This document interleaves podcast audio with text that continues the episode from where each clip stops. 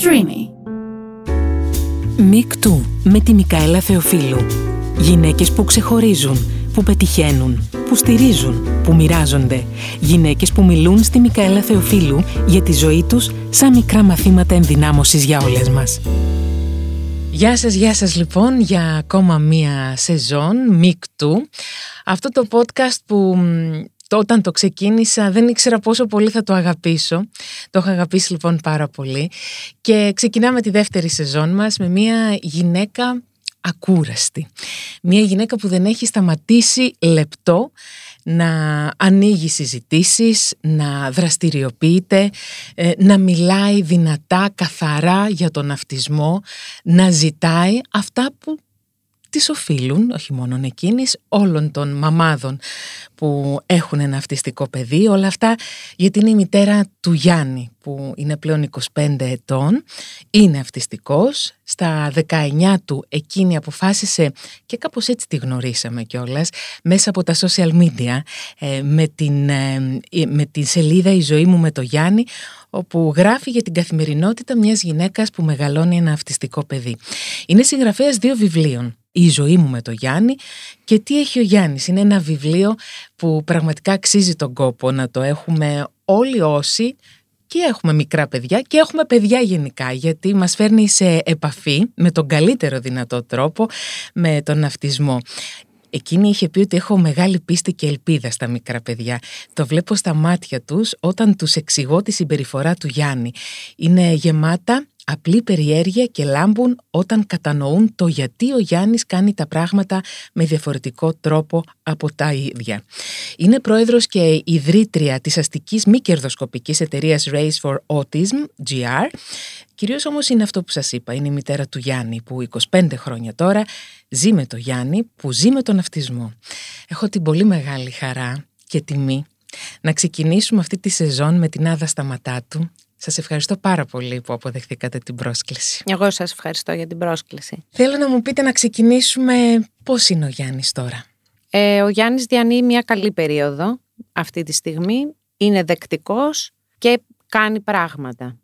Γιατί όπως ξέρετε ο αυτισμός είναι ένα πολύ μεγάλο φάσμα και κάθε αυτιστικός άνθρωπος έχει διακυμάνσεις. Mm-hmm. Γι' αυτό και πρέπει να παρακολουθείται από επιστημονική ομάδα, ώστε να μπορούν σε κάθε εξέλιξη και σε κάθε διαφορετική κίνηση που κάνει ένας αυτιστικός άνθρωπος να την ερμηνεύσουν και να συμβουλέψουν σωστά την οικογένεια. Αυτή τη στιγμή ο Γιάννης είναι στα καλά του.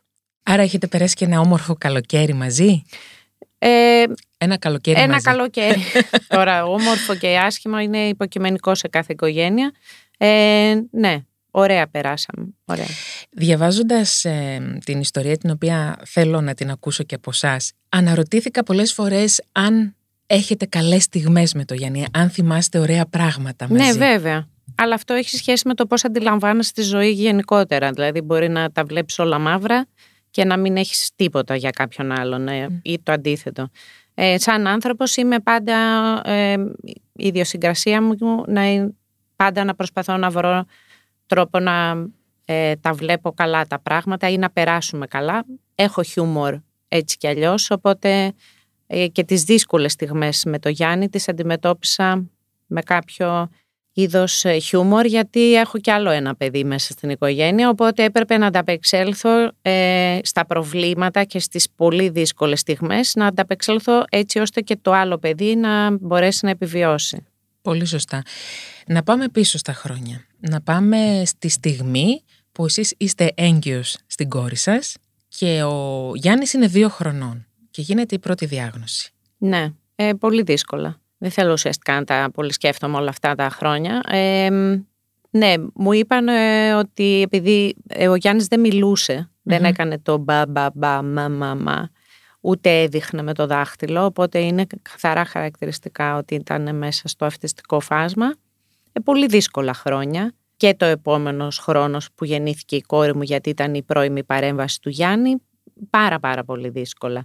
Και θλιβερά, γιατί όταν πρωτοπαίρνεις τη διάγνωση, κανείς δεν ξέρει να σου πει πού θα φτάσει αυτό το παιδί. Μέχρι και σήμερα γίνεται αυτό, γιατί ουσιαστικά ο αυτισμός σε κάθε έναν είναι τελείως διαφορετικός και εξαρτάται από το πόσα πράγματα μπορείς να δώσεις εσύ, πόσα πράγματα μπορεί να πάρει το παιδί και να τα κάνει έργο. Οπότε έχεις ελπίδα, πολύ μεγάλη ελπίδα στην αρχή. Ναι. Και σιγά σιγά αυτή η ελπίδα σβήνει. Γιατί ως γονέας όλοι και εγώ νομίζεις ότι θα μπορέσεις να τον εξαφανίσεις τον αυτισμό. Ο αυτισμός δεν εξαφανίζεται ποτέ. Απλά μπορεί σε κάποιες κατηγορίες, περιόδους, συγκεκριμένα πράγματα να βελτιωθεί. Προσπαθείς δηλαδή με αυτά που έχεις να κάνεις ό,τι μπορείς. Γι' αυτό θέλει και η οικογένεια, οι γονείς θέλουν οπωσδήποτε βοήθεια με ψυχολογική υποστήριξη για να ανταπεξέλθουν αυτής της δυσκολίας και να κάνουν, να κοιτάνε το σήμερα. Την κάθε στιγμή. Ναι, δεν μπορείς να κάνεις πολύ μεγάλα σχέδια. Θα έρθουμε στην ψυχολογική υποστήριξη, αλλά θα ήθελα να μου πείτε, όταν πρωτοδιαγνώστηκε ο Γιάννης, τα δικά σας συναισθήματα προφανώς, πώς τα διαχειριστήκατε, πώς γυρίσατε στο σπίτι, το δεχθήκατε αμέσως? Όχι, πόσος καιρός πέρασε για να το δεχθείτε? Πάρα πολλά χρόνια. Χρόνια, ναι, βέβαια. Κοιτάξτε, είναι ένας θάνατος χωρίς κηδεία. Είναι αυτό. Ή το αντίθετο, μια κηδεία χωρίς θάνατο. Γιατί θάβεις αμέσως κάποια πράγματα που έχεις ονειρευτεί, μόλις σου ανακοινώθηκε ότι είσαι έγκυος και ότι θα φέρεις στον κόσμο ένα παιδί, αρχίζεις σκεφτέσαι σε πουλάκια, τον ήλιο, αυτά. Οπότε σιγά σιγά αυτά γκρεμίζονται. Οπότε αρχίζεις και θάβεις πράγματα. Αλλά πρέπει αμέσως να έρθεις στα συγκαλά σου και να ανταπεξέλθεις της πραγματικότητας. Γι' αυτό λέω συνέχεια, κάνε αυτό που μπορείς εκεί που είσαι με αυτά που έχεις. Αυτό είναι το μότο μου. Τι ωραίο μότο όμως. Ναι, αυτό είναι. Κάνε ό,τι μπορείς με αυτά που έχεις. Να σας ρωτήσω κάτι, κυρία Σταματάτου. Επειδή διακρίνω μια αλήθεια και μια ειλικρίνεια που είναι στο δόξα πατρί. Δηλαδή μου απαντάτε και μου έρχεται η απάντηση. Είναι πολλά τα χρόνια. Είναι πολλά τα χρόνια. Εσείς ήσασταν πάντα αυτός ο χαρακτήρας ή σας μίλεψε? Ήμουνα, έχω γίνει πολύ πιο σκληρή, πολύ πιο κοινική και πολύ πιο αυστηρή. Αυστηρή. Δεν είμαι πολύ γλυκός άνθρωπος. Εγώ άλλο βλέπω. Ναι, όχι, εκεί που θέλω.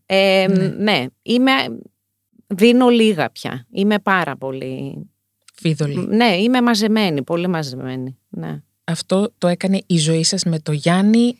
Ναι, σίγουρα. Πώς ζήσατε αυτή τη ζωή μέχρι σήμερα που έχετε αυτές τις καλές στιγμές? Θέλω να πω, αν γυρίσουμε τώρα το χρόνο πίσω, σε σχέση με την κοινωνία, σε σχέση με τους γείτονες, σε σχέση με το πώς βγαίνει προς τα έξω ένα παιδί που δεν είναι απλά στο φάσμα του αυτισμού, δηλαδή είναι νομίζω σε ένα πολύ... Είναι βαριά αυτιστικός. Αυτό πώς το αντιμετωπίσατε σε σχέση με την κοινωνία? Ναι, ποτέ δεν με ένοιαζε η κοινωνία. Ούτε τότε... και στην αρχική διάγνωση, ούτε και στο μετά. Το μόνο που με ένοιαζε να δω τι κάνει η κοινωνία είναι στο πόσα μου δίνει από αυτά που δικαιούμαι.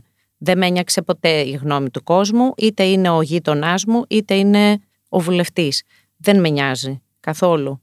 Οπότε εγώ προχωράω στο δρόμο μου. Απλά το θέμα είναι ότι όταν έχεις ένα τόσο μεγάλο πρόβλημα, πρέπει να βάλεις κάποιους στόχους που να προσπαθήσεις να τους φτάσεις. Mm-hmm. Οπότε εγώ πάντα... έβαζα μικρούς στόχους, αλλά τους έφτανα με πάση θυσία. Αυτή η στόχη ήταν είτε μέσα στο σπίτι, ο Γιάννης πρέπει να βγάλει την μπάνα, ο Γιάννης πρέπει να μάθει να ντύνεται μόνος του, ο Γιάννης πρέπει να μάθει να κάνει ποδήλατο, ο Γιάννης πρέπει το ένα, πρέπει το άλλο, μέχρι η στόχη είναι ότι εγώ μέχρι το τέλος του χρόνου θα ζητήσω αυτό, γιατί το δικαιούμαι και πρέπει να γίνει. Έγινε?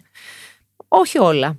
Όχι όλα, υπάρχουν πάρα πολλά κενά. Επίσης υπάρχουν, όλοι το ξέρουμε ότι η πολιτική είναι ένα πράγμα που έχει από κάτω πάρα πολλά πράγματα. Δεν είναι τίποτα καθαρό. Γίνονται πράγματα, αλλά από κάτω γκρεμίζονται κάποια άλλα.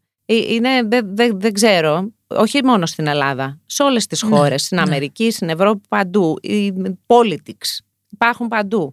Εγώ ζητάω αυτά που δικαιούμαι για το γιο μου και για τα άλλα παιδιά, επειδή εγώ έχω τη δυνατότητα, επειδή έχω βγει προς τα έξω να το κάνω, και προχωράμε. Δεν μπορώ να σταματήσω, δεν μπορώ να πω ψέματα, δεν μπορώ να κρυφτώ. Εγώ θα συνεχίζω να ζητάω το καλύτερο για το Γιάννη και για κάθε Γιάννη. Τι ζητάτε, τι λείπει? Στην παρούσα, Καλά. Καλά. Λοιπόν, δεν ξέρω από πού να αρχίσω σε το τι λείπει.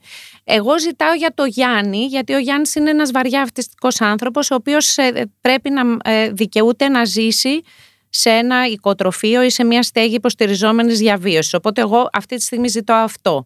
Παράλληλα, όλη την ημέρα σήμερα πριν συναντηθούμε και έρθω εδώ, απαντούσα σε email από απεγνωσμένους γονείς που τα παιδιά τους είναι στο δημοτικό, δικαιούνται παράλληλη στήριξη. Η παράλληλη στήριξη δεν φτάνει ποτέ.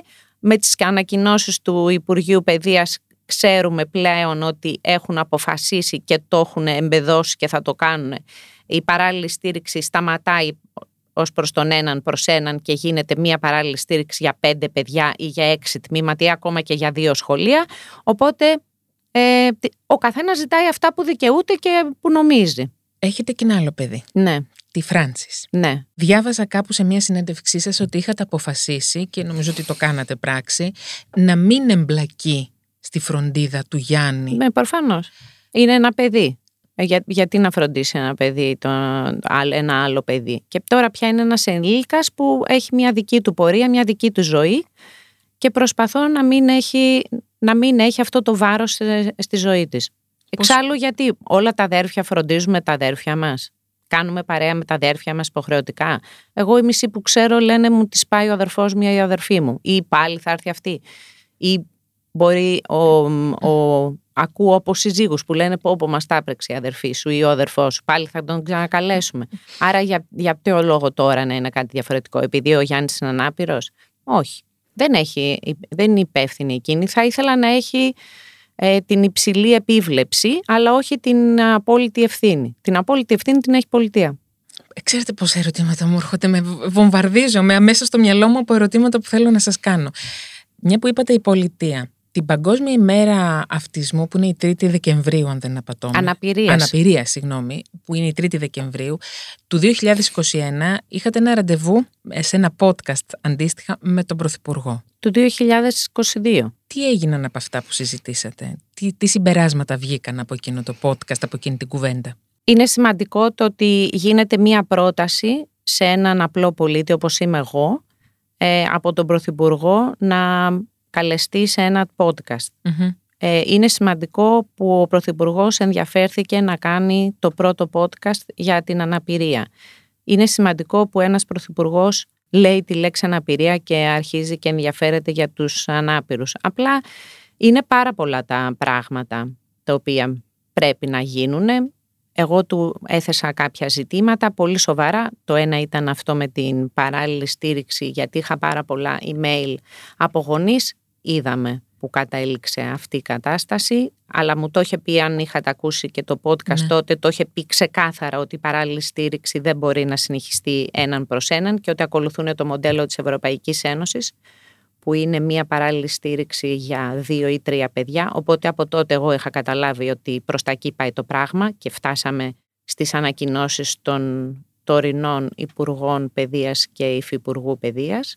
Εγώ μετά μίλησα για το θέμα της να βρεθούν, να δημιουργηθούν περισσότερο οικοτροφία, περισσότερες στέγες υποστηριζόμενης διαβίωσης, γιατί το μοντέλο, το ότι οι συγγενείς και τα αδέρφια κληρονομούν αυτούς τους ανθρώπους και τους έχουν για πάντα στη ζωή τους μέσα σε ένα σπίτι, δεν μου αρέσει καθόλου, δεν το θεωρώ δίκαιο για την κόρη μου.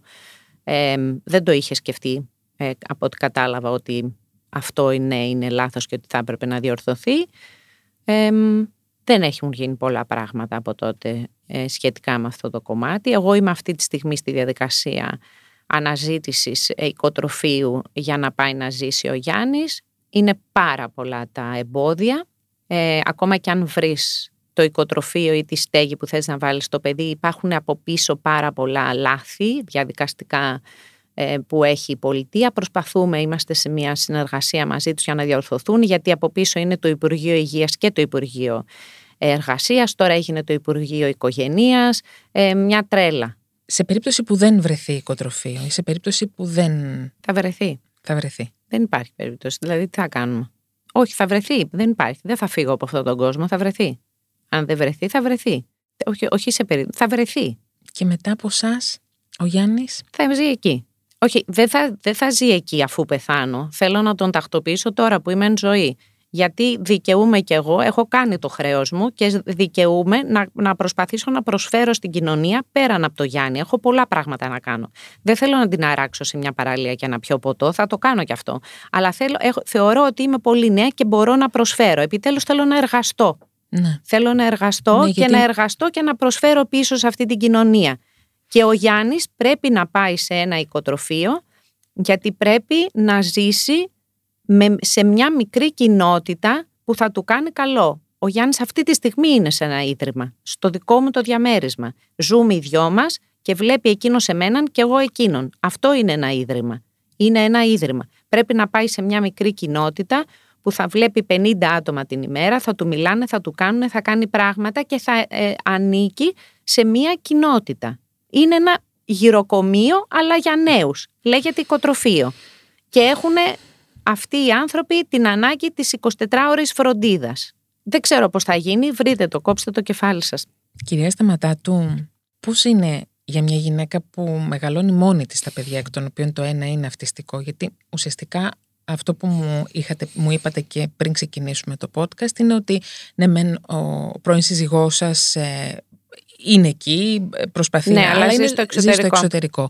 Και ζει προφανώς πολλά χρόνια από ό,τι έχω καταλάβει. Άρα έχετε αναλάβει εσείς ουσιαστικά πάνω σας και μη αφήνοντας και την κόρη σας να ασχοληθεί, να φροντίσει τον Γιάννη, να εμπλακεί στην όλη φροντίδα που χρειάζεται να παιδί σαν το Γιάννη, έχετε αναλάβει όλη αυτή την ευθύνη εσείς. Για μια γυναίκα, αυτό τι σημαίνει, για εσάς, τι έχετε χάσει στη ζωή σας, σαν πολλά γυναίκα? Πράγματα. Καταρχήν σταμάτησα να δουλεύω, ξεκινάμε από εκεί. Άρα έχω χάσει πάρα πολλά πράγματα στο κοινωνικό επίπεδο, στο κοινοτικό επίπεδο, στο προσωπικό επίπεδο, γιατί όταν... Όλοι οι άνθρωποι όταν δεν δουλεύουμε, δεν προσφέρουμε, αρχίζουμε και πέφτουμε ψυχολογικά. Σωστά. Μου πήρε πάρα πολύ καιρό να ξαναπάρω μπροστά και γιατί σε ρίχνει ψυχολογικά, αρχίζεις και αισθάνεσαι άσχημα για τον εαυτό σου. Και θα πω και το πιο απλό, και στο κοινωνικό επίπεδο είναι πάρα πολύ δύσκολο, γιατί όταν μπαίνεις μέσα σε μια αίθουσα και αμέσως όλοι ρωτάνε με τι ασχολείσαι, όλοι λένε είμαι δικηγόρος, είμαι γιατρός, τελεία. Εγώ για να εξηγήσω τι κάνω χρειάζομαι 20 λεπτά. Για να αποδείξω ότι τελικά κάτι κάνω, μπορεί να μην έχω business card, αλλά κάτι κάνω. Όλα αυτά σε ρίχνουν, γιατί άμα θέλεις 10 λεπτά να πεις ότι είσαι πολύ χρήσιμο άτομο στην κοινωνία, ο άλλος θα αρχίσει, ναι, τι κάνει αυτή, έχει μια μη κερδοσκοπική εταιρεία, τι είναι, φροντιστής αναπήρου, ναι, καλά. Όλα αυτά είναι πάρα πολύ δύσκολα, οπότε έχω μείνει πάρα πολύ πίσω σε αυτό το κομμάτι. Και είμαι ήδη άνω των 50. Και σε... Στο προσωπικό σας. Στο προσωπικό επίπεδο έχω χάσει πάρα πολλά. Έχω χάσει εκδρομές, έχω χάσει βραδιές. Κάθε δεύτερη μου λέξη στα καλέσματα που δέχομαι είναι δεν μπορώ να έρθω γιατί έχω το Γιάννη. Δεν μπορώ να έρθω γιατί έχω το Γιάννη. Έχω χάσει γάμους, έχω χάσει βαφτίσεις, έχω χάσει απλά γεύματα με φίλες μου, έχω χάσει εκδρομές, δεν έχω πάει πουθενά. Πήγα μόλις στη Θεσσαλονίκη στην έκθεση βιβλίου που ήταν πριν λίγους μήνες. Δεν είχα ξαναπάει στη Θεσσαλονίκη. Δεν έχω πάει σε βασικά μέρη, δηλαδή δεν έχω πάει στην Πάτρα, δεν έχω πάει στα Ιωάννα, δεν έχω πάει σε νησιά, δεν ξέρω τίποτα. Καλά, για το εξωτερικό δεν θα μιλήσω. Συντροφικότητα. Και αυτό έχω χάσει, δηλαδή έχω δεχτεί πάρα πολλές απορρίψεις επειδή δεν ήμουν η κανονική γυναίκα που θα μπορούσε να πάει κάποιο Σαββατοκύριακο εκδρομή. Οπότε κάποια στιγμή σου λέει άλλος πόρε... Είσαι πάρα πολύ προβληματική, είσαι μέσα σε ένα σπίτι, έχεις έναν ανάπηρο, έχεις πάρα πολλά στο κεφάλι σου. Εγώ θέλω μια γυναίκα που αυτό και αυτό και αυτό. Βέβαια και εγώ μπορώ σε αυτό να πω ότι και εγώ ξέρω πάρα πολλούς άντρες στα 40-40 πλάς που έβγαινα όταν ήμουν 40-40 πλάς, οι οποίοι πηγαίναν τα ρούχα τους στη μάνα τους να τα πλύνουν, οπότε και εγώ τους έλεγα ανάπηρους, γιατί συγγνώμη, αναπηρία είναι. Οπότε ναι. Πρέπει να τα έχεις πολύ καλά γενικά με τον εαυτό σου για να μπορέσεις να προχωρήσεις μπροστά και να μην σε ρίξει κανένας ψυχολογικά και να ξέρεις ανά πάσα στιγμή ποια είσαι. Περνάς κάποιες περιόδους που δεν είναι εφικτό κάτι τέτοιο να είσαι πάντα στα πάνω σου και πάντα να πολεμάς για να αποδείξεις ποια είσαι, αλλά ναι. Κλαίτε. Όχι πια. Όχι, όχι. Πότε ήταν η τελευταία φορά που κλάψατε, που θυμάστε ότι... Συνήθως κλαίω κάτι ταινίες, γλυκανάλατες. Ή όταν κέρδισε ο Ρότζερ Φέντερερ το τελευταίο του Grand Slam. Όχι, δεν κλαίω. Όχι, όχι. Και γενικά, όπως έχω ξαναπεί, δεν ξέρω, στεναχωριέμαι για 5 λεπτά. Στο 6ο έχω σταματήσει. Δεν έχω πια. Έχω ταβάνι στη στεναχώρια. Έχει σταματήσει όταν πήρα τη διάγνωση του γιού μου. Δεν στεναχωριέμαι. Δεν επιτρέπω στον εαυτό μου και δεν μπορώ να στεναχωρηθώ. Δηλαδή, δεν υπάρχει στεναχώρια πάνω από αυτό. Οπότε, στεναχωριέμαι για κάτι για 5 λεπτά. Στο 6ο λεπτό έχω έρθει στα συγκαλά μου και ασχολούμαι με κάτι άλλο. Όχι, όχι, δεν στεναχωριέμαι. Δεν ξέρετε αυτή τι είναι μάθημα αλήθεια. Είναι μάθημα, ναι, για όλους μας αυτό τώρα, ναι, το καταλαβαίνετε. Ναι. Δηλαδή, εγώ τώρα ελπίζω. Σας ακούω και το παίρνω αυτό που λέτε πολύ σοβαρά. Ναι, αλήθεια, ναι, το λέω. Ναι. Μου λέγατε πριν ξεκινήσουμε ότι δεν ήταν καλή στιγμή να κάνουμε αυτό το podcast. Ναι.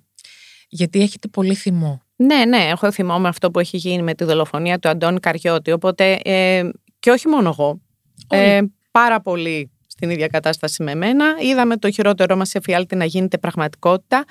Οπότε, ναι, είναι άσχημη στιγμή γιατί τα έχουμε όλους. Και φυσικά πρώτα απ' όλα την πολιτεία. Ο Αντώνης είχε καθυστέρηση, Σίγουρα είχε νοητική υστέρηση, χωρίς να είμαι επιστήμονας, με τα βίντεο που είδα και με τη συμπεριφορά του και επειδή μίλησα και με άλλους, ήταν σίγουρα μέσα στο αυτιστικό φάσμα.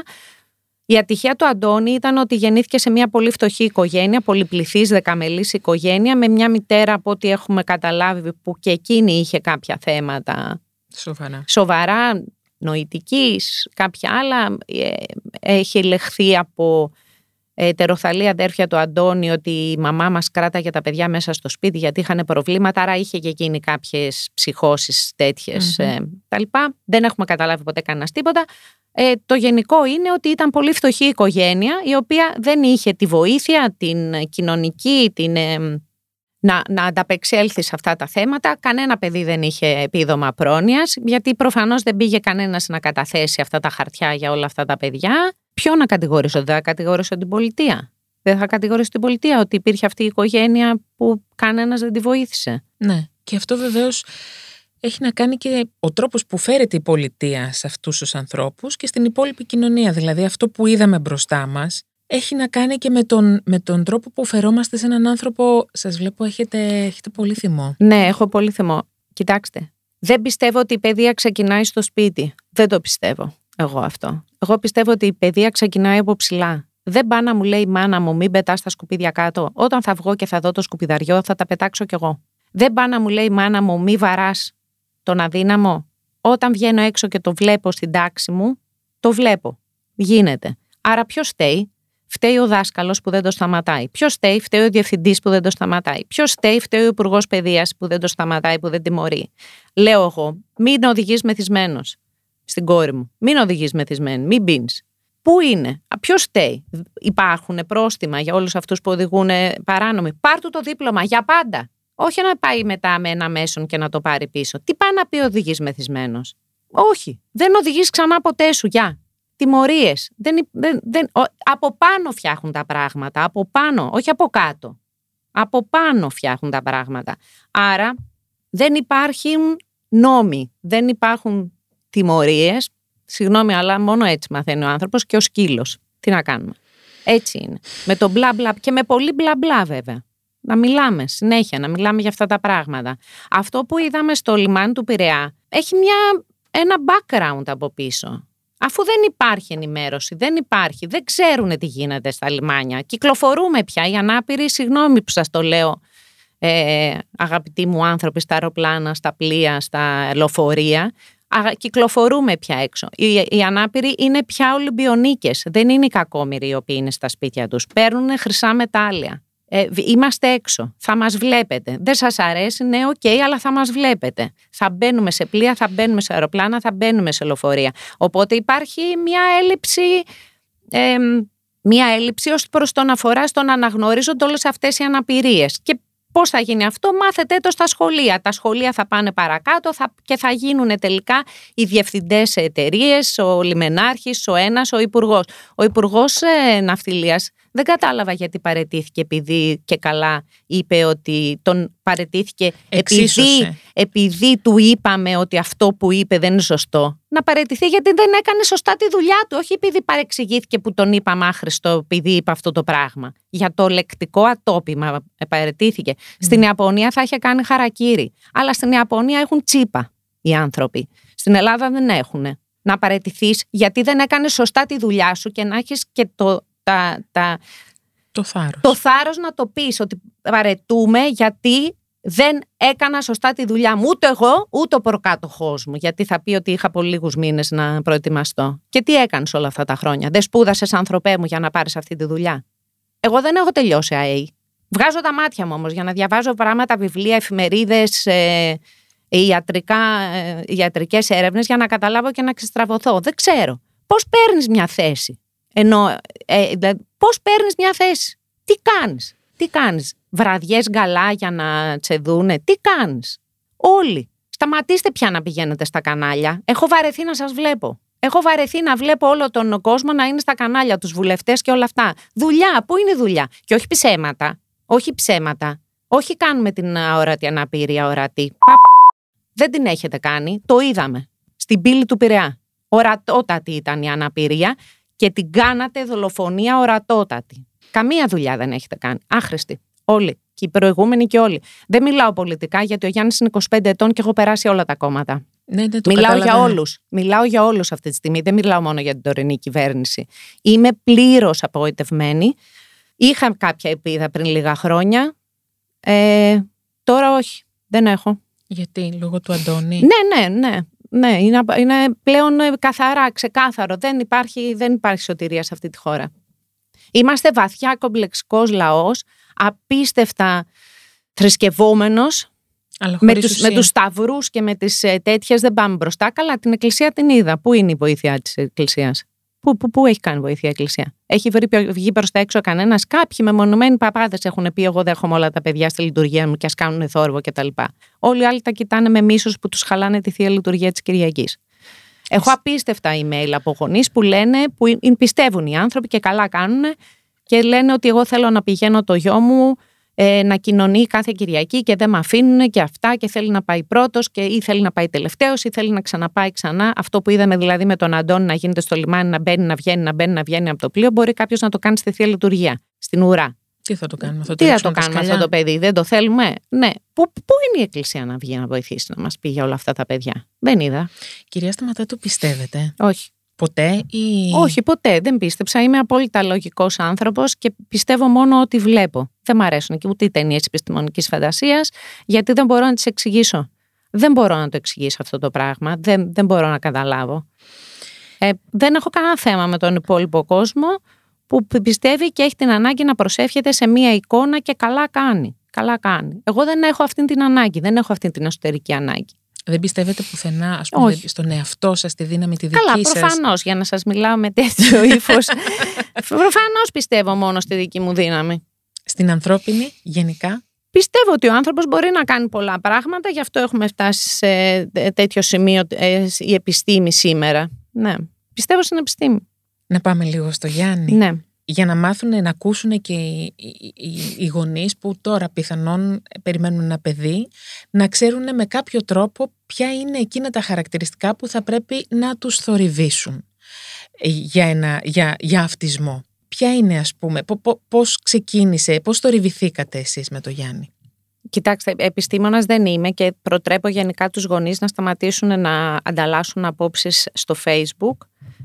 Αν υπάρχουν γιατροί για αυτά τα πράγματα. Οπότε όταν κάνεις ένα παιδί, συμβουλεύεσαι έναν παιδίατρο. Αυτή είναι η ειδικότητα του γιατρού που πηγαίνεις. Πηγαίνεις στην αρχή για τα εμβόλια, αλλά πηγαίνεις και για την ανάπτυξή του. Mm-hmm. Ο παιδίατρος λοιπόν, αν δει κάτι που δεν πάει καλά, είτε γιατί έχεις λιγότερα κιλά, είτε γιατί το μωρό είναι πιο κοντό, είτε, σε πρέπει να πας στην επόμενη ειδίκευση, mm-hmm. που είναι ο παιδίατρος αναπτυξιολόγος. Mm-hmm. Άρα συμβουλεύω όλους τους γονείς να έχουν ανοιχτά τα μάτια τους και να πάνε, να αν δούνε κάτι στραβό, να ζητήσουν βοήθεια από την ειδικότητα που είναι αναπτυξιολόγος παιδίατρος.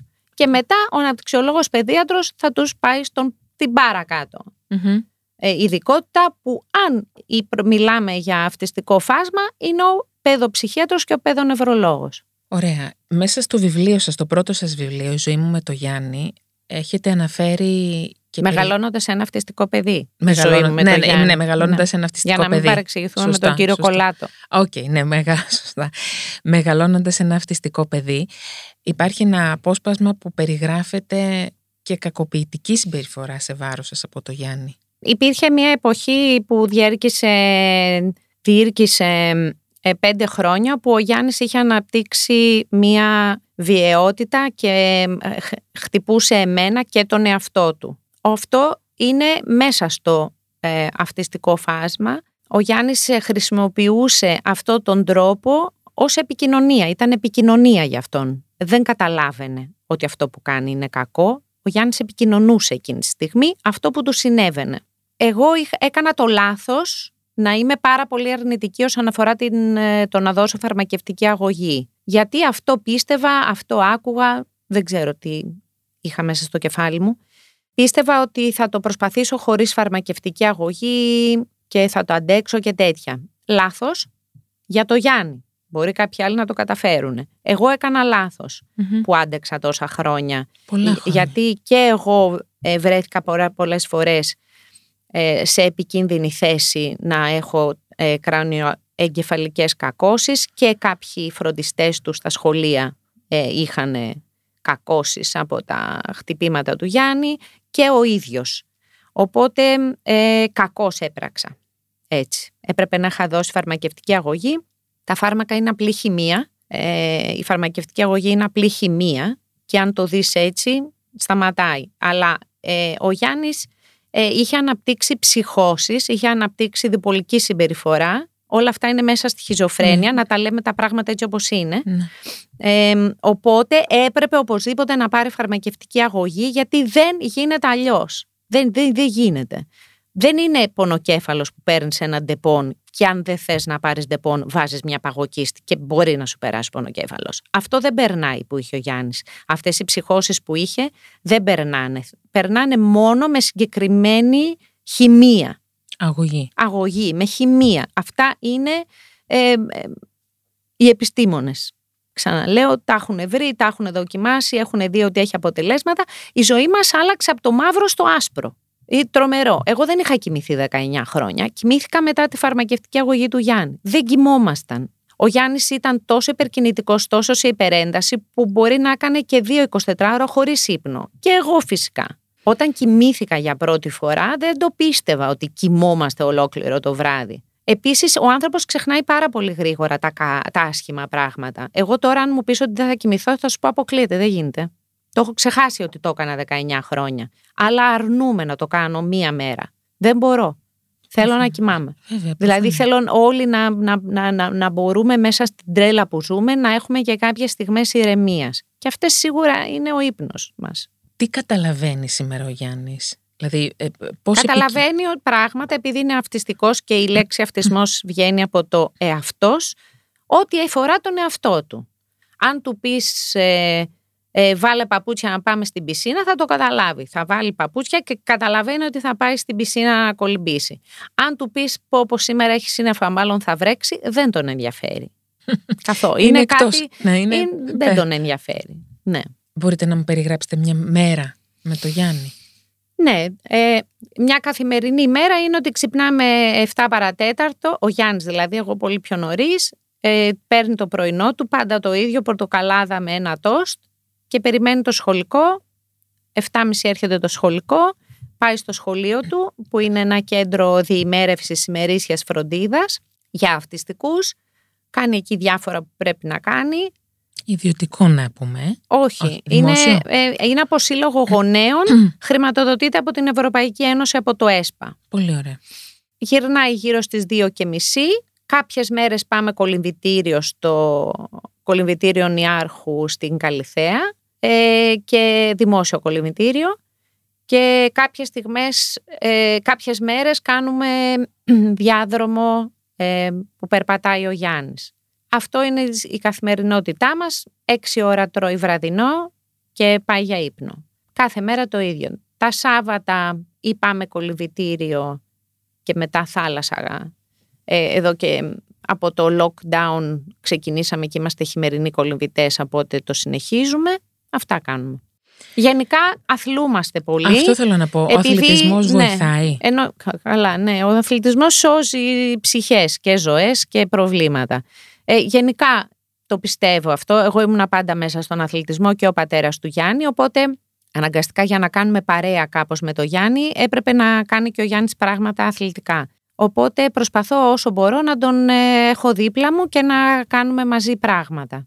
Ναι. Τον έχουν βοηθήσει σίγουρα, γιατί στη φαρμακευτική αγωγή πρέπει να προσέχεις πάρα πολύ όλοι οι άνθρωποι, τι τρώνε και τι κάνουν. Και γενικά πρέπει να αθλούμαστε. Δεν θα μπορούσα να βλέπω το Γιάννη δίπλα μου με κυλίτσα. Αδύνατον. Θα πάθανα κατάθλιψη.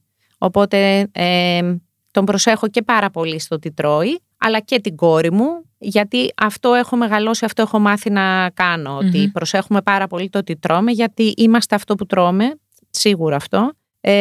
Οπότε προσέχουμε και πάρα πολύ τι τρώμε, προσέχουμε και πάρα πολύ να είμαστε σε καλή φυσική κατάσταση για την υγεία μας. Όχι, αυτό που έλεγα πάντα στην κόρη μου είναι ότι να γυμνάζεσαι και να προσπαθείς να είσαι σε καλή φυσική κατάσταση, όχι για να μπεις σε ένα φόρεμα, για να βγεις μια φωτογραφία, αλλά για να μπορέσεις να έχεις τη δυνατότητα να μπορείς να σηκώσεις τη βαλίτσα σου και να τη βάλεις πάνω από το κάθισμα του αεροπλάνου. Γι' αυτό γυμνάζεσαι, για να μπορείς να παίρνεις τη βαλίτσα σου και να τη βάζεις πάνω από το κάθισμα του αεροπλάνου, για να μην έχεις ανάγκη κανένα να το κάνει για σένα. Γι' αυτό γυμνάζεσαι, όχι για να βάλεις ένα φόρεμα. Και το ξέρει, το έχει εμπεδώσει αυτό στη ζωή της. Καταλαβαίνει πια για ποιο λόγο πρέπει να γυμνάζεται. Και αυτό προτρέπω όλο τον κόσμο. Όλος ο κόσμος λέει: έχω ένα γάμο, πρέπει να χάσω 5 κιλά. Όχι, δεν πρέπει να χάσεις 5 κιλά για να. Και μετά να τα ξαναπάρεις. Θα τα ξαναπάρεις την ημέρα του γάμου, το ίδιο βράδυ. Αλλά ναι, γυμναζόμαστε για να είμαστε καλά στην υγεία μας και να μπορούμε να κάνουμε πράγματα. Βλέπω με πολύ μεγάλη μου λύπη και μέσα στην ίδια μου την οικογένεια. Τη μητέρα μου, ας πούμε, που δεν έχει γυμναστεί με την έννοια του γυμνάζομαι, όπως το λέω εγώ, να σπάει σημεία στο σώμα της. Είναι πολύ μεγάλη βέβαια πλέον, αλλά και πάλι καλά που έφτασες ως εδώ χωρίς πασίματα και τα σπάσε όλα στα 80 κάτι. Αλλά έχω φίλους που είναι 70 και κάνουν τρίαθλο, κάνουν Ironman. Άρα υπάρχει μια πολύ μεγάλη διαφορά εδώ. Μόνο όσοι γυμνάζονται και είναι σε καλή φυσική συνεχή κατάσταση έχουν λιγότερες πιθανότητες να καταλήξουν στο ΚΑΤ με σπασίματα. Αυτή είναι η αλήθεια. Θέλω να σας πάω στην άμκε σας, στην Race for Autism Greece EGR. Πώς το EGR. Ωραία. Μιλήστε μου λίγο για τις δράσεις μέσα από αυτή την αστική μη κερδοσκοπική εταιρεία. Ναι, ξεκίνησε ο πατέρας του Γιάννη να τρέχει κάποιους αγώνες το 2012, κάποιους μαραθωνίους για κάποιους οργανισμούς, για τον αυτισμό, παγκόσμιους οργανισμούς. Οπότε το 2016 κόλλησα κι εγώ και έτρεξα τον πρώτο μου μεγάλο μαραθώνιο στο Βερολίνο και μετά στη Νέα Υόρκη, βοηθώντας παγκόσμιους οργανισμούς που στηρίζουν τον αυτισμό στο εξωτερικό, και παράλληλα προσπαθώντας να κάνω κάποιο give and fund σε κάποιο ελληνικό ίδρυμα. Και κάποια στιγμή, πηγαίνοντας στο εξωτερικό, βλέποντας όλα αυτά που κάνουν, είπα γιατί να μην έχουμε κι εμείς αυτό το μοντέλο εδώ. Οπότε ξεκίνησα να το αναπτύσσω μέσα στο COVID, μέσα στο κεφάλι μου. Έγινε η πρώτη, με τη βοήθεια του τότε Υφυπουργείου Εργασίας και Πρόνοιας, με την κυρία Μιχαηλίδου, έγινε η πρώτη, ας πούμε, μέσα στο lockdown, ένα είδος δωρεάν τρεξίματος για τον αυτισμό. Και μετά, επειδή ήταν δική μου ιδέα, εννοείται, και δικός μου κόπος όλα αυτά, έφτιαξα μόνη μου, ολομόναχη, την αστική μη κερδοσκοπική εταιρεία Race for Autism GR, γιατί εγώ ήθελα να τη φτιάξω μόνη μου, γιατί δεν έχω εμπιστοσύνη σε κανέναν. Και ήθελα να είναι αστική μη κερδοσκοπική εταιρεία, γιατί μπορεί να είναι μόνο με 2 άτομα, δεν χρειάζεσαι κάποιον άλλον. Ειλικρινά το λέω αυτό και το είδαμε με την Κιβωτό. Βέβαια. Και όλα αυτά. Δεν έχω σε κανέναν εμπιστοσύνη. Έχω μόνο εμπιστοσύνη σε μένα. Ξέρω πολύ καλά τι θέλω να κάνω. Θέλω να κάνω αγώνες για να ενισχύω αυτό τον κουμπαρά της αστικής μη κερδοσκοπικής εταιρείας, ώστε να μπορεί να κάνει πράγματα, να μπορεί να φτιάχνει μπλούζες, να μπορεί να έρχεται κάποιος και να μου πει θέλω μία μπλούζα για να τρέξω στο μαραθώνιο της Αθήνας, για να μπορώ αυτό που θα κάνω τώρα σε 2 Σαββατοκύριακα, να μπορώ να στηρίξω κάποιους αθλητές που είναι στο φάσμα του αυτισμού, να τους πάω στο Σπέτσες Mini Marathon στις Σπέτσες, να πληρώσω τα έξοδά τους και να κάνουν την πρώτη τους εμφάνιση σε αθλητικούς αγώνες. Δηλαδή ουσιαστικά είναι μια λυσίδα πραγμάτων που κάνει αυτή η αστική μη κερδοσκοπική εταιρεία. Δηλαδή ναι μεν κάνει ενημέρωση, τρέχει έναν αγώνα ο οποίος κοστίζει πάρα πολλά χρήματα για να γίνει η οργάνωση ενός αγώνα που τον κάνω κάθε Απρίλιο, έναν δρομικό και έναν κολυμβητικό, και μετά αν μείνει κάτι μέσα στον κουμπαρά, γιατί ο κόσμος νομίζει και λέει και πού πάνε όλα αυτά τα λεφτά. Αυτά τα λεφτά πάνε για να γίνει αυτός ο αγώνας. Ένας δρομικός αγώνας 1.000 ατόμων χρειάζεται 25.000 ευρώ, κυριέ μου που ρωτάς. Αλλά ό,τι μείνει μέσα μετά γίνεται κάτι άλλο. Βοηθάω και άλλους ανθρώπους. Φυσικά είμαι μπροστά επειδή είμαι πολύ... και εγώ παίρνω μέρος σε αθλητικούς αγώνες στην Ελλάδα. Είμαι πολύ κοντά σε όλους τους οργανωτές που θέλουν πάρα πολύ να βοηθήσουν και να δεχτούν αυτιστικούς αθλητές που είναι στο φάσμα, αλλά με ελαφριά μορφή, αλλά με κοινωνικά θέματα, να μπορέσουν να είναι στην πρώτη γραμμή εκκίνησης. Και βοηθάω. Έχω πάρα πολλούς. Τώρα στο Σπέτσαθλον θα πάνε 2.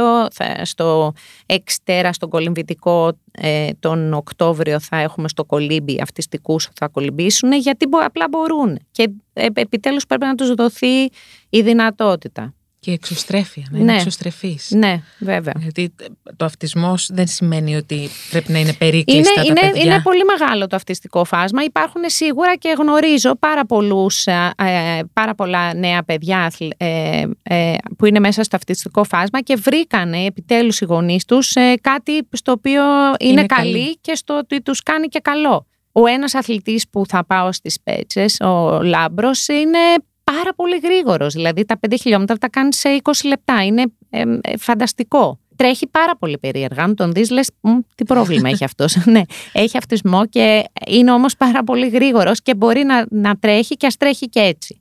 Και έχει το δικαίωμα να είναι σε οργανώσεις. Και ευχαριστώ δημοσίως, τώρα βρίσκω την ευκαιρία να ευχαριστήσω τους οργανωτές όλων αυτών των οργανώσεων που δέχονται και αυτιστικούς στις οργανώσεις τους, στις αθλητικές οργανώσεις. Θα πρέπει να σας πω βεβαίως ότι δεν θα χρειαζόταν κάποια στιγμή καθόλου το ευχαριστώ. Θα πρέπει να το θεωρούμε πολύ δεδομένο. Δεν θεωρείται τίποτα δεδομένο σε αυτή τη χώρα. Όχι. Πρέπει να το εφόσον καταρχήν υπάρχει άγνοια. Όλοι αυτοί οι οργανωτές δεν ξέρανε. Οπότε μέσω εμού και της αστικής μικαιδοσκοπικής εταιρείας βρεθήκαν ξαφνικά να γνωρίζουν ότι υπάρχουν και αυτοί οι άνθρωποι και ότι μπορούν να τρέξουν. Οπότε, ναι, γιατί να μην τους ευχαριστήσω. Δεν θεωρείται δεδομένο. Ναι, όχι, εντάξει, εγώ απλά... Δεν ευχαριστώ την πολιτεία. Δεν ευχαριστώ την πολιτεία γιατί αυτή έχει υποχρέωση. Ο ιδιώτης δεν έχει. Ο ιδιώτης να τον ευχαριστήσω. Την πολιτεία τι να ευχαριστήσω. Η πολιτεία μου οφείλει. Εκείνη θα έπρεπε να με ευχαριστήσει που τους ξεστραβώνω. Έχετε δίκιο. Έχετε απόλυτο δίκιο και θέλω να έρθω σε ένα πολύ τρυφερό, θα έλεγα, βιβλίο. Το βιβλίο «Τι έχει ο Γιάννης». Ναι. Μιλήστε μου λίγο γι' αυτό. Ναι, είμαι πολύ περήφανη για αυτό το βιβλίο, γιατί όπως ξανά έχω πει ότι έχω μόνο ελπίδα στα μικρά παιδιά, γιατί τα μικρά παιδιά μόνο θα αλλάξουν, αν αλλάξουν, την κοινωνία. Οπότε δεν έχω καμία ελπίδα για στους μεγάλους ανθρώπους πια. Καμία ελπίδα. Μόνο οι μικροί αν θα αναγνωρίσουν τον αυτισμό και ήθελα να τους τον δείξω. Το βιβλίο μου και το εξώφυλλο είναι όλη μου η ζωή, γιατί δείχνει έναν Γιάννη που περπατάει περίεργα στο δρόμο, δεν πατάει τις γραμμές του πεζοδρομίου, φτερουγίζει τα χέρια του στο πλάι και κάνει ένα αυτό είναι το εξώφυλλο και από πίσω είναι 3 παιδάκια που τον κοιτάνε και γυρνάνε και τον δείχνουν. Αναρωτιόνται τι έχει ο Γιάννης, τι έχει αυτός. Αυτό είναι όλη μου η ζωή. Οπότε είναι μέσα 10 μικρές ιστορίες που εξηγώ στα παιδιά με πραγματικές ιστορίες του Γιάννη πόσο ο Γιάννης συμπεριφέρεται κάπως περίεργα στο δρόμο. Αυτό το βιβλίο είναι ένα φοβερό εργαλείο συζήτησης για νηπιαγωγούς και για δασκάλους σε όλο το δημοτικό, γιατί από αυτό το βιβλίο μπορούν να ξεκινήσουν να μιλάνε για τη διαφορετικότητα. Είμαστε όλοι διαφορετικοί. Κάποιες διαφορές φαίνονται, όπως το ότι εσείς έχετε κόκκινα μαλλιά και εγώ καστανά. Ξανθά, δεν θυμάμαι τι έχω τώρα. Ωραία, και... καστανόξανθα. Και κάποιες διαφορές δεν φαίνονται, όπως το εγώ αγαπάω τις γάτες, εσείς μπορεί να αγαπάτε τα σκυλιά. Οπότε αυτό είναι μια διαφορά, αλλά η οποία δεν φαίνεται, πρέπει να την επικοινωνήσουμε. Και πάει λέγοντας αυτή η συζήτηση. Είναι μια γνωριμία λοιπόν με τη διαφορετικότητα γενικότερα και για τον αυτισμό. Μιλάει όλα εντωμεταξύ τα παιδιά, πλέον 1 στα 7 παιδιά είναι στο αυτιστικό φάσμα. Αν το σκεφτεί κάποιος, είναι λίγο τρομοκρατημένοι με αυτό το ποσοστό, εννοώντας και τα παιδιά που έχουν μαθησιακές δυσκολίες και θεωρείται και αυτό φάσμα. Θεωρείται ότι είναι μέσα, είναι μέσα, ναι.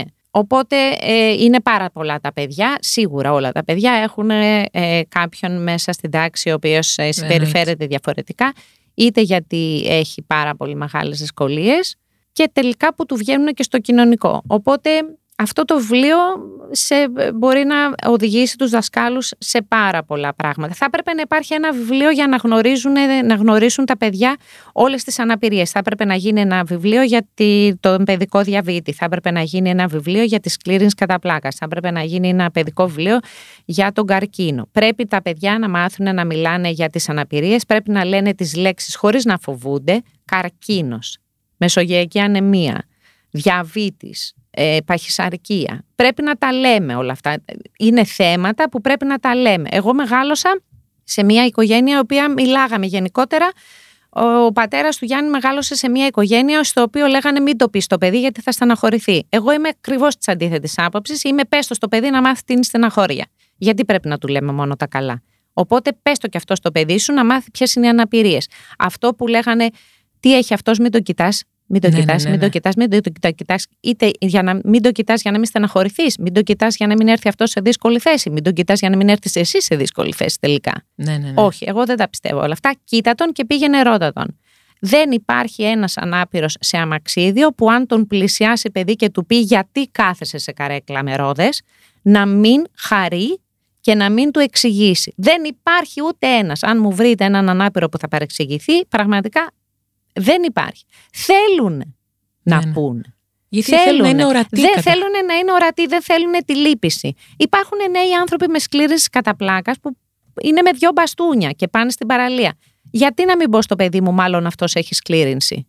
Πήγαινε, ρώτησε τον αν θέλει να του δώσεις την ομπρέλα μας. Ξέρετε, έχω ένα περιστατικό. Ο γιος μου έχει ένα συμμαθητή, ο οποίος όλοι γνωρίζουμε ότι είναι στο φάσμα του αυτισμού. Είναι πολύ λειτουργικός. Είναι καλός μαθητής, είναι λειτουργικός, έχει εξάρσεις, είναι αντιληπτό ακόμα και από τον τρόπο που περπατάει, λίγο κάπως πιο στραβά, λίγο... είναι αντιληπτό από πολύ κόσμο ότι έχει κάποιες κρίσεις και το καταλαβαίνουμε. Και οι γονείς δεν έχουν μπει στη διαδικασία να το επικοινωνήσουν ούτε με το σχολείο. Οι γονείς του. Πρόβλημα. Δηλαδή εμείς κάναμε μαζί διακοπές, αντιλήφθηκα από τον τρόπο που τον κράτησε κάποια στιγμή ότι είχε μια έξαρση, είχε μια κρίση και τον κρατούσε από πίσω και τον κράταγε κάπως έτσι σταυρωτά για να μην έχει, να μην χτυπήσει, να μην χτυπήσει κάποιον κτλ. Και παρόλα αυτά, καλά, εμείς δεν ρωτήσαμε, δεν ξέρω αν είναι λάθος. Ρωτάω τώρα λίγο και το savoir vivre, το savoir faire, ας πούμε, μιας τέτοιας κατάστασης. Και εκείνοι δεν μας το επικοινώνησαν ποτέ. Και δεν το επικοινώνησαν γενικά. Ναι, μόνο εις βάρος τους θα πάει όλη αυτή η κατάσταση. Γιατί θα πάει εις βάρος τους παιδιού και εκείνοι ψυχολογικά θα μπαίνουν όλο και πιο βαθιά μέσα στην κατάθλιψη. Γιατί δεν επικοινωνούν με λέξεις το φανερότατο θέμα. Είναι ολοφάνερο. Αν κάποιος έχει κρίσεις... Ναι. Δεν λέω εγώ ότι είναι normal ή δεν είναι normal, αλλά ακόμα και αν έχεις κρίση γιατί σ' άφησε ο φίλος σου και παθαίνεις μια ιστερία και πετάς τα σάκια, ας πούμε, στον τοίχο. Είναι πρόβλημα. Πες το.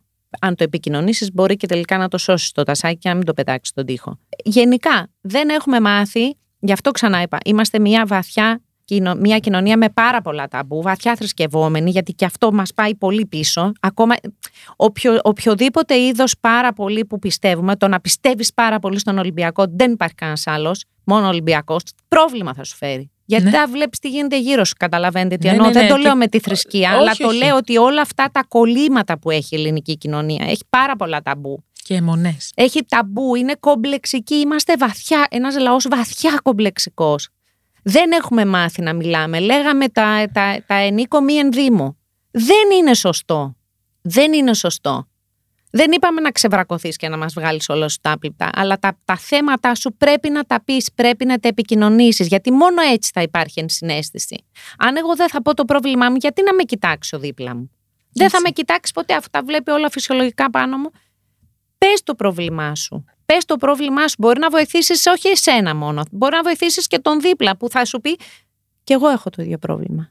Εγώ έχω καταλήξει σε τραπέζια κοινωνικά πάρα πολύ δύσκολα τραπέζια που δεν μιλάνε παρά τίποτα άλλο παρά μόνο για τις επιτυχίες των παιδιών τους. Μπήκε ο γιος μου σε αυτό το πανεπιστήμιο. Έκανε η κόρη μου αυτό.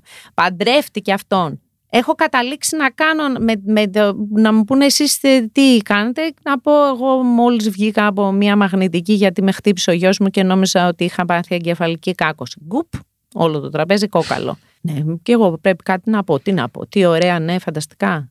Μάθετε και λίγο τι γίνεται στον κόσμο. Έβαλα τον άλλον να σκεφτεί ότι ναι, οκ, δεν είναι μόνο Χάρβαρντ τα πράγματα. Ναι. Πρέπει να μιλήσουμε. Δεν λέω εγώ ότι θα λυθούν θέματα, αλλά η κοινωνία θα γίνει πιο ευαίσθητη. Αν δεν τα επικοινωνήσουμε τα θέματα, πώς θα μάθει. Και πιο ειλικρινής. Μας λείπει και αυτό το κομμάτι της ειλικρίνειας. Δεν είναι θέμα ειλικρίνειας, είναι θέμα ότι έχουμε πάρα πολλά στεγανά. Η ευτυχία είναι μόνο για ορισμένους ανθρώπους να πούνε σε ένα πανεπιστήμιο, να βγάλουν λεφτά, να πάρουν μεγάλο τζιπ, να πάρουν πρώτο τραπέζι πίστα στα μπουζούκια. Δεν είναι μόνο αυτό. Είναι πολλά πράγματα. Είναι πολλά πράγματα που μπορούν να κάνουν μια ευτυχισμένη εικόνα. Είναι πολλά μικρά. Και αυτά είναι. Αλλά δεν είναι μόνο αυτά οι λόγοι που πρέπει να προχωράμε μπροστά για να επιτύχουμε. Δεν είναι απαραίτητα. Το να μπει σε ένα πανεπιστήμιο είναι φανταστικό και εννοείται ότι το πρεσβεύω, αλλά είσαι καλός άνθρωπος, κάνεις κάτι. Ναι. Θα φύγεις από αυτή τη ζωή και θα έχεις αφήσει κάτι πίσω σου. Αυτό είναι. Θέλω να σας κάνω ένα ερώτημα που μου το έκανε μια φίλη πριν, όταν της είπα ότι θα σας έχω προσκεκλημένη. Αν τον αυτισμό μπορούμε να τον δούμε όταν από τις πρώτες εξετάσεις στην εγκυμοσύνη. Όχι, δεν ανιχνεύεται. Δεν ανιχνεύεται. Δεν ανιχνεύεται ο αυτισμός, είναι μια αναπτυξιακή διαταραχή. Το μόνο πράγμα που μπορεί να συνδεθεί είναι μια εξέταση, το εύθραυστο Χ, το fragile X, ναι, που είναι μια εξέταση αίματος. Νομίζω πλέον δεν γίνεται μόνος στο παιδόν, ότι μπορεί να γίνει και ιδιωτικά. Απλά νομίζω ότι κοστίζει πολύ. Το οποίο δείχνει κάποια συγγενικά θέματα, ναι, τα οποία σου λένε ότι κάτι δεν πάει καλά. Αν βγει λάθος το εύθραυστο Χ, δηλαδή γιατί υπάρχουν κάποιες μονάδες. Μόνο αυτό δεν προδιαθέτει για αυτισμό, αλλά αυτό σου δείχνει πάρα πολλά σύνδρομα. Το εύθραυστο Χ δείχνει πάρα πολλά σύνδρομα. Είναι καινούρια εξέταση, όχι, παλιά. Πάρα πολύ παλιά. Πάρα πολύ παλιά, αλλά δεν είναι διαδεδομένη. Πρέπει να το πεις εσύ ότι θες να σου γίνει αυτή η εξέταση. Κυρία Σταματάτου, ήθελα να σας ρωτήσω, αν υπήρχε αυτή η εξέταση που θα μπορούσε να δείξει τον αυτισμό όσο ήσασταν έγκυος στο Γιάννη, τι θα κάνατε? Έκτρωση. Εγώ προσωπικά θα έκανα έκτρωση. Γιατί οτιδήποτε και να μου λέγανε ότι πάει στραβό με το παιδί, θα έκανα. Όχι αν μου λέγανε ότι δεν έχει ένα δάχτυλο. Εννοείται, προφανώς. Αλλά αν μου λέγανε ότι υπάρχει ένα σοβαρό θέμα νοητικής υστέρησης κτλ., εγώ θα έκανα έκτρωση.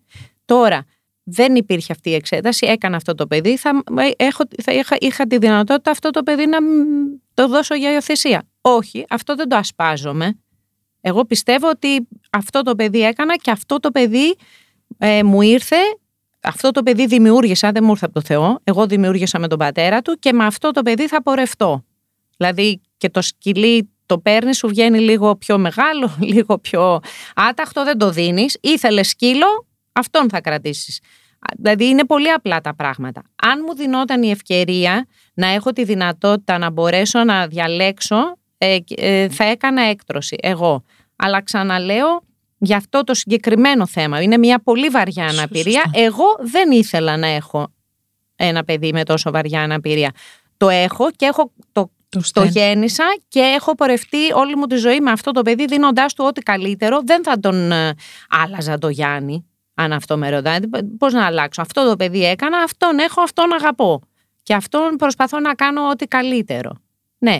Είμαι υπέρ των εκτρώσεων, αν με ρωτάτε, για οποιονδήποτε θέλει, οποιαδήποτε στιγμή δεν νομίζει ότι είναι καλή στιγμή για εκείνονα, γιατί το παιδί θα έχει κάποιο πρόβλημα, γιατί ο σύντροφός του δεν είναι ο σωστός σύντροφος, θέλει να δώσει μια άλλη ευκαιρία στη ζωή του να κάνει ένα παιδί με κάποιον άλλον. Είμαι υπέρ, είναι υπέρ της γυναίκας η να σταματήσει μια κίνηση, είναι υπέρ. Δηλαδή έχουμε αυτό το δικαίωμα να μπορούμε να το σταματήσουμε, να επέμβουμε στο σώμα μας, να διαλέξουμε την καλή, την κακή στιγμή, όλα αυτά. Ναι, και γι' αυτό ήμουν και τόσο κατηγορηματικά αντίθετη με τον κύριο Κυπουρόπουλο που ψήφισε στην Ευρωπαϊκή Ένωση υπέρ κατά των εκτρώσεων. Για ποιο λόγο ένας ευρωβουλευτής αποφασίζει για μένα? Δηλαδή ήταν τραγικό αυτό το πράγμα. Όχι. Πριν σας ευχαριστήσω για αυτή την πολύ όμορφη και πολύ δυναμική κουβέντα και επειδή βλέπω... Το είπα ότι θα έχω νεύρα. Ναι, έχετε νεύρα. Αλλά εγώ χαίρομαι για αυτά τα νεύρα, γιατί είναι νεύρα που μπορεί να μας ταρακουνήσουν. Και εύχομαι να μας ταρακουνήσουν. Σαν ως γυναίκα, θέλω να μου πείτε τι εύχεστε στον εαυτό σας. Ηρεμία. Ναι, τίποτα άλλο. Ηρεμία και υγεία, εννοείται. Πάνω απ' όλα, αν δεν έχει υγεία, δεν έχουμε τίποτα. Και τα όνειρά σας, χωρίς το Γιάννη, γίνεται? Ναι, βέβαια.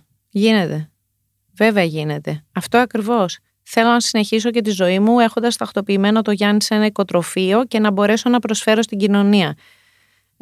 Το ξαναλέω. Ναι, βέβαια γίνεται. Δεν είναι όλη μου η ζωή ο Γιάννης. Έχω κι άλλο ένα παιδί και έχω και πάρα πολλά πράγματα μέσα στο κεφάλι μου τα οποία θέλω να τα κάνω. Είμαι ήδη 53 προς 54. Πόσα χρόνια μου απομένουν για να τα κάνω? Θέλω να κάνω πάρα πολλά πράγματα, από το να πάω να πιω ένα ποτό και να μην κοιτάω το κινητό μου, από το να μπω στο τρένο και να μην κοιτάζω να μπω στο συγκεκριμένο βαγόνι που είναι δίπλα στην κυλιόμενη για να την ανέβω γρήγορα, για να φτάσω στο σπίτι μου γρήγορα, για να παραλάβω το Γιάννη γρήγορα από το σχολικό. Θέλω να φτάσω και σε αυτήν την κατάσταση, να μπω σε όποιο βαγόνι θέλω στο μετρό. Να μπω στο τελευταίο, αυτό που είναι πολύ μακριά από την κυλιόμενη σκάλα, γιατί εγώ ξέρω σε κάθε σταθμό ποιο βαγόνι είναι στην κυλιόμενη. Οπότε, ναι, είμαι διαφορετική από όλο τον υπόλοιπο κόσμο που περπατάει χαλαρός. Μέχρι το να δουλέψω, μέχρι να γράψω ένα άλλο βιβλίο, μέχρι να πάω διακοπές, μέχρι να πάω ένα ταξίδι στο εξωτερικό. Έχω πάρα πολλά πράγματα. Και πόσο εύκολο είναι να ξεσυνηθίσετε αυτό που έχετε συνηθίσει τόσα χρόνια? Δεν είναι καθόλου εύκολο να αποχωριστώ το Γιάννη και θα χρειαστώ σίγουρα εντατική ψυχοθεραπεία, αλλά επειδή έχω αρχίσει και το σκέφτομαι ένα χρόνο, έχω περάσει την βαθιά κατάθλιψη αυτού του θέματος και είμαι τώρα στο πρακτικό κομμάτι, στο πώς θα το κάνω πρακτικά. Και θέλει πάρα πολύ βοήθεια, ψυχολογική υποστήριξη πάρα πολύ. Θέλω να σας ευχαριστήσω θερμά. Και εγώ ευχαριστώ. Ήταν μία από τις πιο όμορφες συνεντεύξεις που έχουμε κάνει εδώ στο Mic2.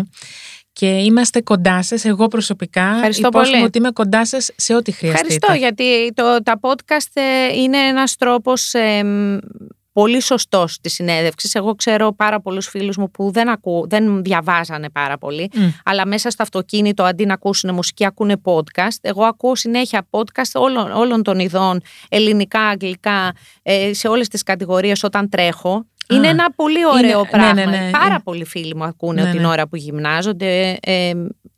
Πιστεύω πάρα πολύ στα podcast, γιατί μπορείς να βρεθείς δίπλα σε μια συζήτηση στην οποία δεν είχες φανταστεί ότι θα κάτσεις ποτέ να την δεις σε τηλεόραση ή να την διαβάσεις σε μια εφημερίδα. Ακριβώς. Είναι πάρα πολύ ωραία ενημέρωση. Σας ευχαριστώ πάρα πολύ, κυρία Σταματάτου. Και πάλι είμαστε πάντα κοντά σας, να το ξέρετε. Ευχαριστώ πολύ.